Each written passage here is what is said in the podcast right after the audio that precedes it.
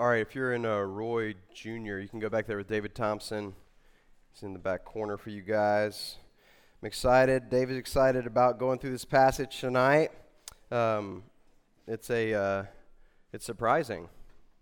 Not the passage, but seeing this many people in here.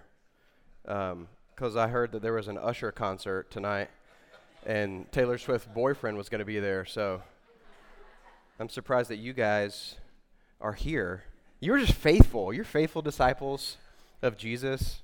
You're not going to be swayed by these cultural whims. That's enough about that. Turn your Bibles to Mark chapter 6. We're going to be in verses 14 through 29 this evening. Before we read, I wanted to read the passage. I wanted to read a song that Usher can't hold a candle to. I'm going to read it slow, just in case, because if I said it how the original authors intended it, you wouldn't understand it. So I'm going to read it. There was a man from the desert with naps in his head. The sand that he walked was also his bed. The words that he spoke made the people assume there wasn't too much left in the upper room. With skins on his back and hair on his face, they thought he was strange by the locusts he ate. You see, the Pharisees tripped when they heard him speak, until the king took the head of this Jesus freak. Some of you are very familiar. I thought about having Zach sing that for us tonight, but I figured we just didn't have the band for it. In case you didn't know, those are classic lines from DC Talk's Jesus Freak song. You can go look that up. I think that was 1997, 98 maybe. I don't know. It was a while ago. But incredible song. I was not going to rap it for you. But they were talking about John the Baptist because he was the ultimate Jesus freak. From the womb to the tomb, John the Baptist was a Jesus freak. And so when you think about John's life, or when you reflect on John's life, it's absolutely fascinating. There was really nobody like him. John's birth was foretold by an angel and who came and spoke to his father, Zechariah, in the temple. And John's conception was miraculous because Zechariah and Elizabeth could not have children. She was barren, and so that was in and of itself a miracle. And the angel said that John would be full of the Holy Spirit from the womb. Very unique. Isaiah prophesied of John's birth and his mission 700 years before he was born. And we know that John would break the 400-year silence of the Old Testament prophets because the last prophet that had spoken was Malachi. And so then here comes John, right? And so God chose John to pave the way for Jesus, the true and final prophet. And John was a interesting dude. He was a fierce dude. He preached the gospel of repentance and the kingdom of God with fire, boldness, firmness. He was a forerunner of the Messiah. He was the trailer or the marketing strategy, if you will, of God to get the word out that the main event is coming, and it's Jesus, his life and his mission. So John, immediately, when he saw Jesus, he knew exactly who he was. And it's recorded that he said, "Behold, the Lamb of God who takes away the sins of the world." And as the lyrics in the song said, John was strange because he was a little odd. How he dressed, how he ate, where he lived, how he operated. He was separated apart from society because he had a unique and specific purpose. To say that he was unique, to say he was odd is an understatement. Even Jesus himself said this about John the Baptist: "Truly I tell you, among those born of women, there has not risen anyone greater than John the Baptist." That's the Son of God saying that. "Yet whoever is least in the kingdom of heaven is greater than he." So not only was John the Baptist the ultimate Jesus freak, he was the model of discipleship.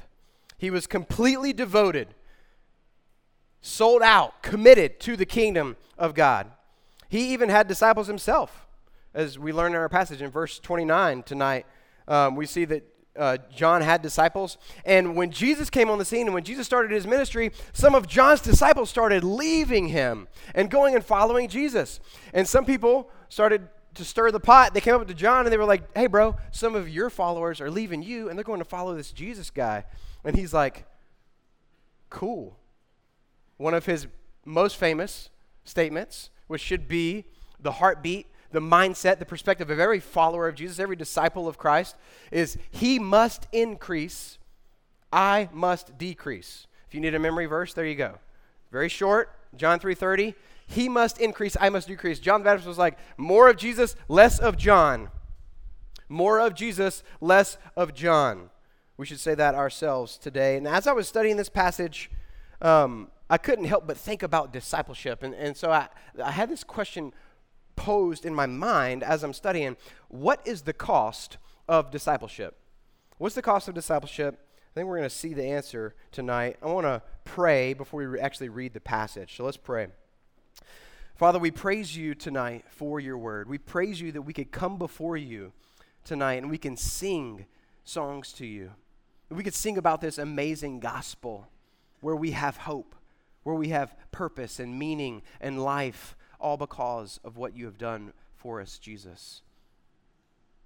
We thank you so much for giving us your word. We know that your word is unlike anything else that we could ever read or study or memorize or share. And so I pray tonight as we dive into your word that you would teach us. Holy Spirit, speak through your word. We know that you are alive and active. We know that you're moving. We know that you're working. We trust you will do this for your glory. It's in Jesus' name we pray. Amen. Mark chapter 6, starting in verse 14, this is the word of the Lord. King Herod heard of it, for Jesus' name had become known. Some said John the Baptist had been raised from the dead, and that is why these miraculous powers are at work in him. But others said, he is Elijah. And others said, he is a prophet, like one of the prophets of old. But when Herod heard of it, he said, John, whom I beheaded, has been raised. For it was Herod who had sent and seized John and bound him in prison for the sake of Herodias, his brother Philip's wife, because he had married her. So we need to understand that this is a flashback. These events have already happened. Mark's telling us something that's already transpired. So look at verse 18. For John had been saying to Herod, it is not lawful for you to have your brother's wife. And Herodias had a grudge against him and wanted to put him to death, but she could not. For Herod feared John, knowing that he was a righteous and holy man, and he kept him safe. And when he heard him, he was greatly perplexed, and yet he heard him gladly. But an opportunity came when Herod, on his birthday, gave a banquet for his nobles and military commanders and the leading men of Galilee. For when Herodias, his daughter, came in and danced, she pleased Herod and his guests. And the king said to the girl, ask me for whatever you wish, and I will give it to you. And he vowed to her, whatever you ask me, I will give you, up to half of my kingdom. And she went out and said to her mother, for what should I ask? And she said, the head of John the Baptist. And she came in immediately with haste to the king and asked, saying, I want you to give me at once the head of John the Baptist on a platter. And the king was exceedingly sorry. But because of his oaths and his guests, he did not want to break his word to her. And immediately the king sent an executioner with orders to bring John's head. He went and beheaded him in the prison and brought his head on a platter and gave it to the girl. And the girl gave it to her mother. And when his disciples heard of it, they came and took his body and laid it in a tomb. So, most of the Gospel of Mark is about Jesus, except for this little snippet right here. It's all about John the Baptist and the Herodian dynasty, which is pretty weird. This is an interlude or a sandwich, if you will, right? John's beheading is wedged between Jesus' miracles and Jesus sending out the apostles, 2 by 2, which we saw last week. Next week, we're going to pick back up on that, starting in verse 30, where the apostles return and give a debrief to Jesus about how amazing it went. And what amazing miracles they did and what they saw God do in Jesus' name. But discipleship isn't always amazing. It's not always awesome, like the apostles are going to report back to Jesus. We can just tell that by looking at John the Baptist's story. While some experience victories, others experience defeat. One commentator said that the kingdom of God advances mysteriously in the midst of rejection and even the death of God's choice servants. We go as a team, and we may suffer and die as a team. We go with little, and even what we have can be taken away. Some will welcome us, but others will not only reject us, they will try to destroy us. Preaching the word and helping others may result not in our praise, but in our death. So the point of application from last week, following Jesus isn't easy, right? It wasn't easy then. It's not easy today. And in our passage tonight, we see a question that's being raised multiple times already that we've talked about in the Gospel of Mark. In verses 14 and 15, people are asking this question: who is this Jesus? And in verse 14, we see Herod, which is not Herod the Great. This is Herod Antipas, his son, one of his sons. So Herod Antipas was a ruler in the area of Galilee learning about this Jesus. Jesus' name is spreading through the region of Galilee, not only because of what he's done, but because he just sent out his apostles to do things in his name. And so now news is reaching Herod's ears, and he's like blown away. He's like, what's this message? What's this gospel of repentance? What's this gospel message? Not only is it an interesting message, but it's coupled with powerful signs and miracles. And so this piqued Herod's interest, and people are asking questions. Is Jesus John the Baptist resurrected? Is that who this is? Because Jesus' ministry, message, and miracles have reached the ears of Herod, he is confused, curious, spectating. He's wondering, he's questioning what's going on. Look at verse 16. Mark's repeating the fact that Herod heard this message because Herod is scared. His conscience is pricked. He thinks his past is coming back to haunt him. Herod thinks Pastor John, who preached against his sinful life choices, has come back from the dead to get him. And we learn some disturbing facts in verse 17. For it was Herod who had sent and seized John and bound him in prison for the sake of Herodias, his brother Philip's wife, because he had married her. Now this is super confusing, all right? I'm going to try to walk through it as best as possible. Before I do, I want to read this quote, because this is how confusing it is. Herodias herself was the daughter of another Herod's half-brother, Aristobulus, making her not only the wife, but the niece of both Philip and Herod, and a sister-in-law of Herod.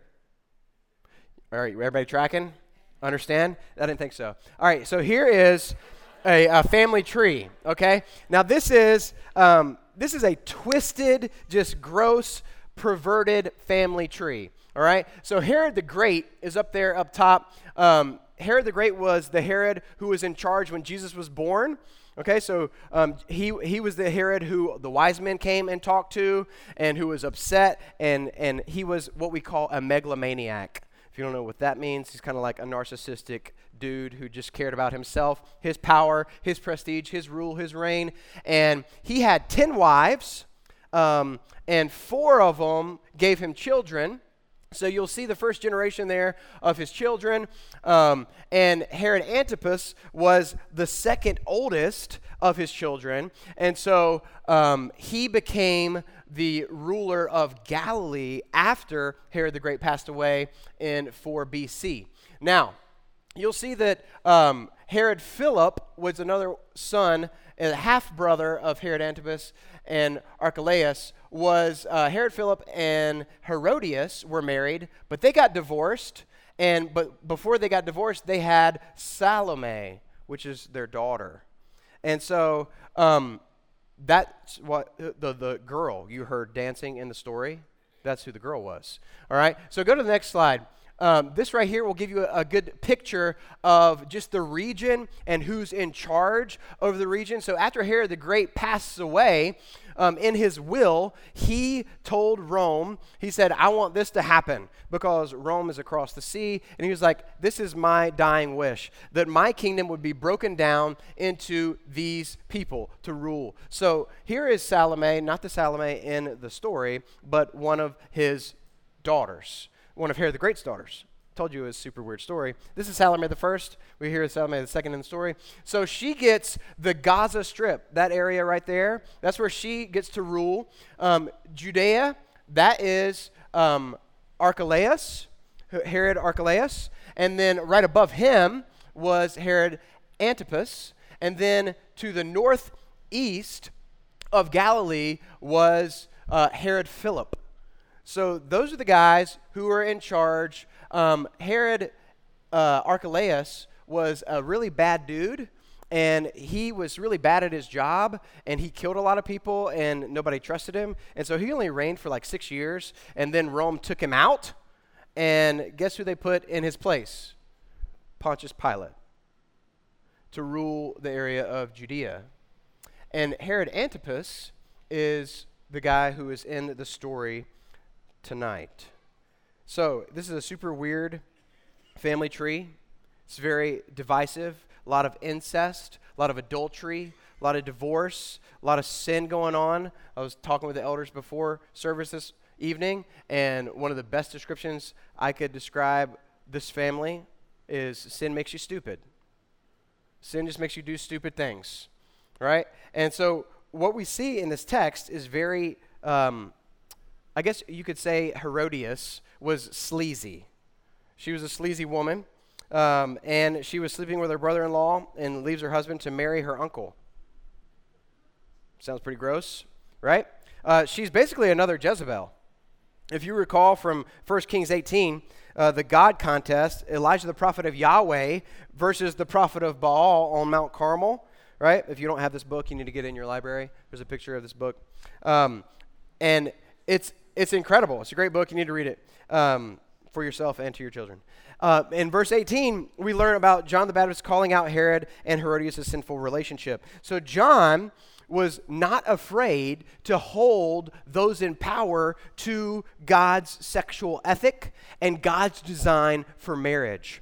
He wasn't afraid to speak the truth when it wasn't popular or when he could get in trouble, right? And this is a wonderful example, I think, of a man who was unashamed of standing on the word of God in the face of people who were not honoring God's intention for marriage, right? God's good design for marriage. And I think we should, as believers in 2024, pause and be like, we need to take a note out of John's book here. Right? We need to take a page and say, hey, John had a point here. He stood strong when covenant Christian marriage was on the line, when we live in a culture that hates God, but that hates God's design for marriage.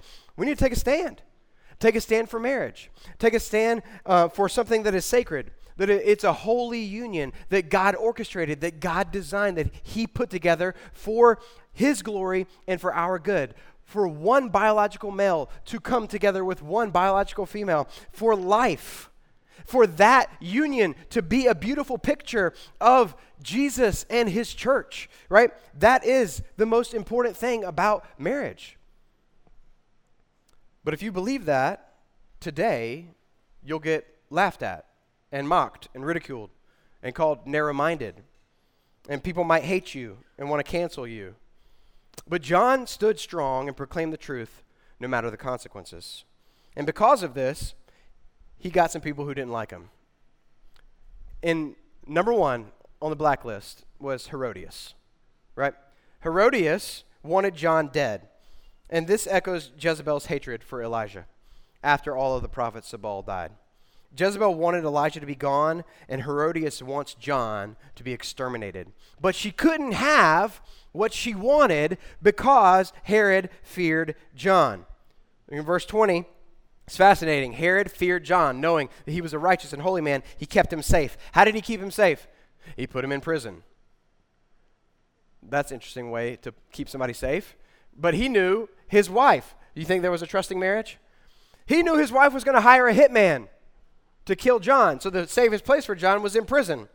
And Herod Antipas loved listening to John. It says that he heard him. Although he was perplexed, he heard him gladly. Right? So Herod's conscience was a little pricked right? He knew that he wasn't living right. He also knew that John was a preacher of the truth and that he shined light into the darkness. And whenever people are living in the darkness, they're scared of the light, although they're intrigued by it. Herod feared John's godly lifestyle, but he was drawn to his message, even though he was perplexed, is what the passage says. It says he's confused, he's troubled, but he doesn't understand, but he enjoys listening to him. So you can listen with joy, and your life can bear no fruit. You can listen to the gospel, and you can not be changed. It was true back then. It was true today. Right? Herod's problem wasn't that he feared John. It's that he didn't fear the Lord. He feared man more than he feared God. Herod never moved beyond John's message to John's master. He was focused so much on John that he didn't focus on Jesus. Charles Spurgeon said, "It can be easy to hear and admire a preacher while the preacher's master remains unknown." The scene in verse 21 is elaborate. It's the who's who of the time, and this is Herod's birthday party. And it was a birthday party only for dudes. So you know how when you're younger, you usually have parties and you just invite your gender. Well, Herod is a grown person, and he just invited his gender. He said, only dudes are coming to my birthday party. It's all the leading men of the region. And then we learn that Herodias' daughter, Salome. Remember, this is the daughter of Philip and Herodias, also known as Herod's niece and stepdaughter. Think about that. It's twisted. This girl comes in to the party and dances for those in attendance. Now, Salome is the entertainment for Herod and his guests. And apparently, she really pleased him. Now, we don't know what in the world that means. We don't have any details about what it means. But since Herodias saw this as an opportune time, we do know that she saw something that she could get that she wanted from her husband. Scholars agree that she sent Salome to take advantage of the room, take advantage of the opportunity. One commentator said the dance that she performed displayed the loose morals both herself and her mother, for it was meant to be shocking, provocative, and sensual. And it says that it worked. Herod was pleased, and that he tells her, you can have whatever you want, up to half of the kingdom, which is pretty braggadocious considering he didn't even have a kingdom. He wasn't considered a king from Rome. He was just a tetrarch. He was the ruler of the fourth of the kingdom of his father. So he wasn't even a king. So he couldn't even do this. But his oath was more like a lavish display of his pride, right? And of his power and prestige in front of his guests. So Salome wants to capitalize on the offer. So she phones a friend, her wicked mother. Herodias sees this as the opportunity to get what she wants, John's blood. Now, I want you to just pause for a second and think about how messed up the situation is. Think about how sick of a mother-daughter relationship this is, right? Mom doesn't say, oh, sweetie, that's great. Dad said you could have anything you want. What about some new clothes, some jewelry, maybe a new pony, maybe a goat named Reggie? I don't know, you know? She doesn't suggest any of that. No, she says, murder. I want the death of John the Baptist. I want his head. And the daughter decides in verse 25 to embellish the request and to make it immediate, to make it urgent, to make it elaborate, bring it on a platter, have it done right now, because evil people seek the blood of their enemies for their own pleasure. This is two pretty wicked people operating right here. So quickly, the party goes from frivolous? I think that's is that the right word? Frivolous. I like frivolous. No, we're going to use frivolous. Frivolous to frightful. Fritos. Okay.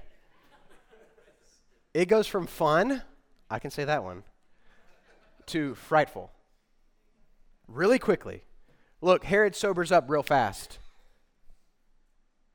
It says that he was exceedingly sorry, for he hears of the request, and he was shocked. He realized he was taken advantage of.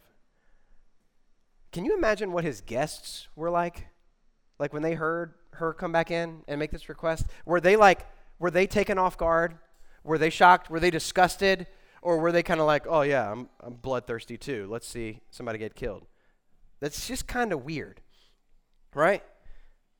But I think what we can learn here from this passage, we could see that there is a stark contrast between Herod Antipas and John the Baptist, right? John was a hairy-coated prophet. Herod, a royal-robed ruler. John was an ascetic and a simple lifestyle he led. Herod was flamboyant and ornate. John was righteous. Herod was debaucherous. John was a prophet without price. Herod was a man who could be bought. John had moral courage. Herod was a spineless coward. John lived with a clear conscience. Herod suffered with a troubled conscience. John was a man of the Spirit. Herod was a man of the flesh. John loved and introduced people to Jesus. Herod tried to use and exploit Jesus for personal gain later. John maintained his integrity and lost his head. Herod forfeited his integrity and lost his soul. These men could not be more different. How many men today do you know whose name is Herod? How many Johns do you know? A lot, right? Hardly any parents today want to name their kid Herod for a reason. John was firm. Herod was vacillating. John was a man that lived with conviction and resolve. Herod waffled and was weak. And he sought to save face in front of his friends at the party instead of doing the right thing. The evil request is granted for John's head to be removed from his body. The deed is done. John is dead. The death of a preacher of God's word. John pays the ultimate price.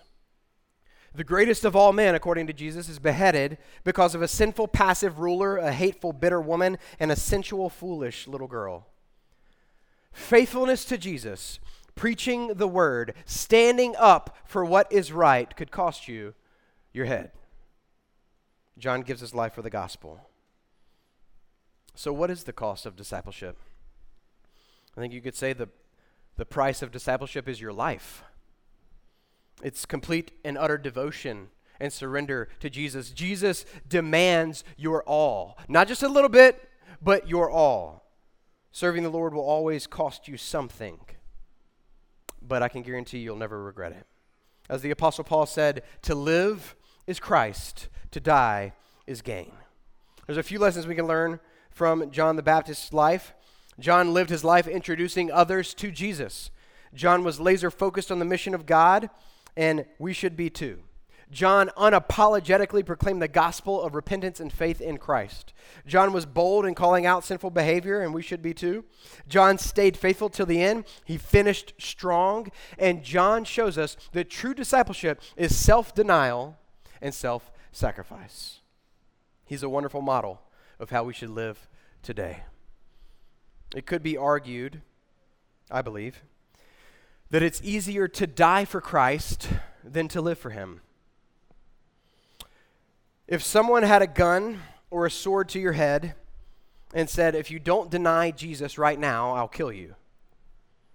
That's one thing, right? Most of us won't find ourselves in that situation, but if we do, I pray that we would be willing to die for the sake of his great name.